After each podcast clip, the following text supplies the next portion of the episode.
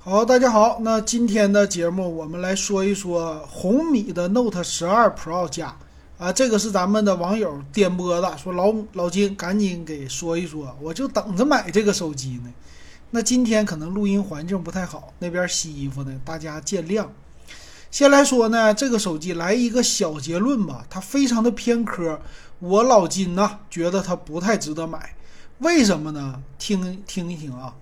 首先的话呢，它有几个特点。第一个就是拍照，官方带来了一个新的，说是进到两亿像素的一个时代啊，用了一个大底，这是这个手机最大的一个特色啊。但是呢，我觉得啊，它不太好，偏科了，就是这个大底的问题。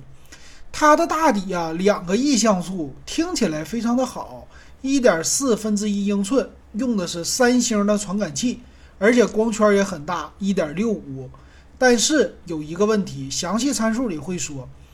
那么它的副摄像头是八百万像素，还有一个两百万像素的微距。从这儿一看，它就是一个凑数型的摄像头啊，严重偏科的就是这个大底来吸引你。但是呢，这个大底有什么用处啊？它这个两亿像素呢，它是有模式的。你第一个模式输出啊，我们管它叫随手拍模式啊，就一千两百五十万像素的。这种随手拍呢，应该是你日常的一个拍照模式；还有一种是高清模式，它输出的呢是五千万像素的；再有一个叫超清模式。这种模式的选择让我想起了当年刚刚出四千八百万像素和六千四百万像素的样子。其实输出的照片呢都是一千两百万像素的，只有单独去调整，你才能调整出来六千四百万。而且那个时候调整出来啊。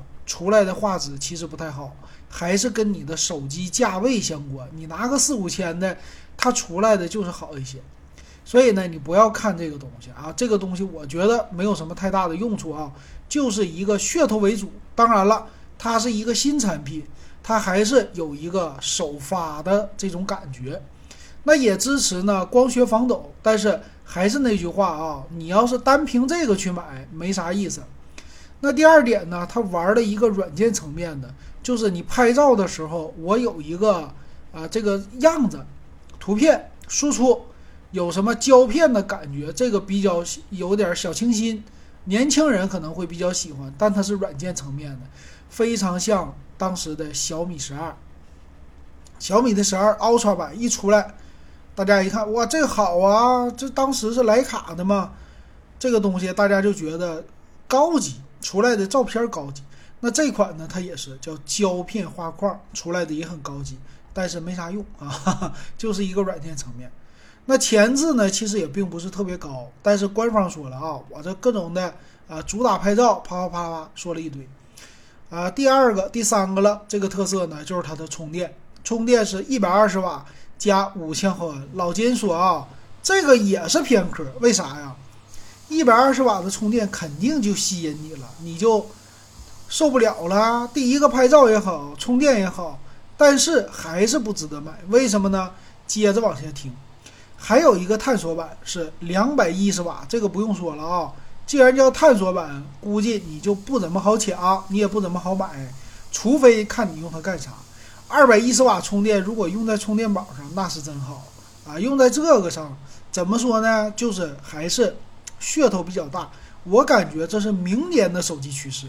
你今年用在这款手机上，你只能说是白花钱。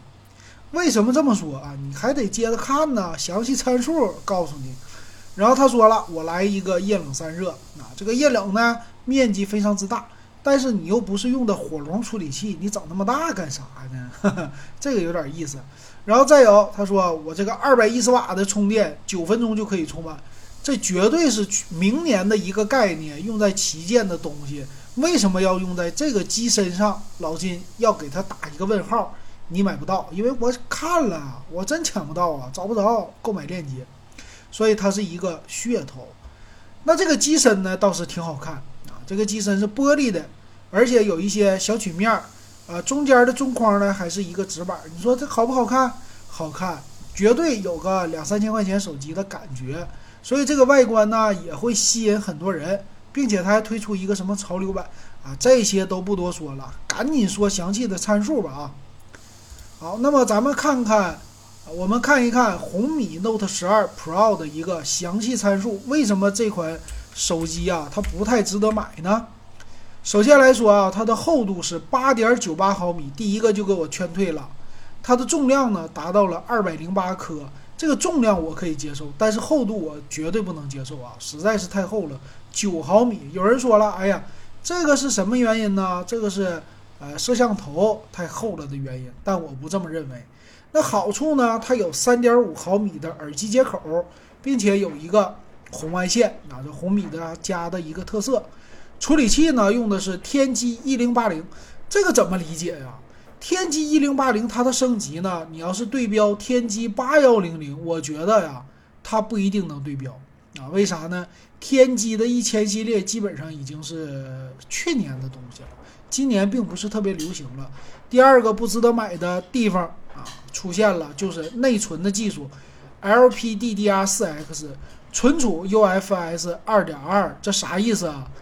千元机甚至就是百元机的一个水平，在这儿。给你来了，节省成本。那为啥？因为我有强大的偏壳，我必须在这儿给你节省成本。下一点，屏幕还不错，六点六七英寸，二四零零乘一零八零的。后边啊，我告诉你应该买哪款。那它这个主摄像头两亿像素的，看起来挺好，支持四 K，确实非常好。但是，哎。隔壁的八百万像素超广角和两百万像素的微距，你这个实在是有点说不过去啊！两亿像素配这个东西，这个水桶原理啊，最低配的两百万像素没啥意思啊。前置一千六百万像素也没什么特别好的地方。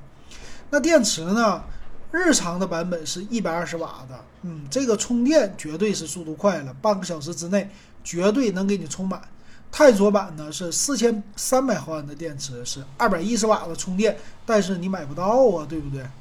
还有它支持五 G 网络，WiFi 六支持了，这一点挺好。但是蓝牙呢用的是蓝牙五点二，这一点不太好，不是最新的五点三，低延迟没有。那双频的 WiFi，双频的 GPS 定位，双扬声器，这都是它的一个优点，别的方面就没有了。最后就是价格了。那么这个价格好玩啊，它内存节省成本，还有存储节省成本了，所以它能给你整大内存。但是你看啊，普通的版本，这个黑色的版本，八加二五六的两千零九十九，十二加二五六的两千二百九十九，差两百块钱，多了一个是啊两个 G 啊四个 G 的内存啊。探索版两千三百九十九，八加二五六的，哎，有货，那多了三百块钱，那就是多了一个充电，这些呢还是一个小偏科，那你应该去买哪个呢？这个为啥不值得买呢？主要就是说它的偏科太严重了。我觉得均衡一点，你应该去看红米的 K 五零，红米 K 五零的售价呢，老金刚才看了一下，基本上就是两千出个头。八加二五六的同样的版本版版本是两千二百六十九，啊，这个比刚才的红米 Note Pro 加 Note 十二 Pro 加稍微的贵一百块钱，啊，不对，贵两百块钱不到。那但是呢，它强的地方多一些啊，比如说机身厚度变薄了零点五毫米，机身重量减轻了七克。天玑八幺零零的处理器，这个架构呢会比天玑一零八零更新，而且呢存储是 LPDDR 五的啊，内存是 LPDDR 五，存储是 UFS 三点一的，这些都是属于旗舰机的啊。那你这个存储速度绝对比它速度快，屏幕也好啊，二 K 屏，三二零零乘一四四零的，大小和红米 Note 十二 Pro 加是一样的。所以这一点又战胜它了。那摄像头呢？只是后边是四千八百万像素的，稍微差了一点，但支持四 K 摄像。那这一点没关系，前置摄像头给你补足了，前置是两千万又好了，而且电池还大，五千五百毫安。虽然充电六十七瓦，但是我们可以忍，对吧？而且蓝牙它是五点三的最新的，并且也有 WiFi 六，这一点也比它好。然后立体声的扬声器，其他东西不多说了，都比它好。那么只贵了一百五六十块钱。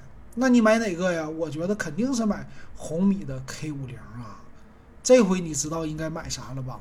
好，那么今天说到这儿，欢迎继续关注老金。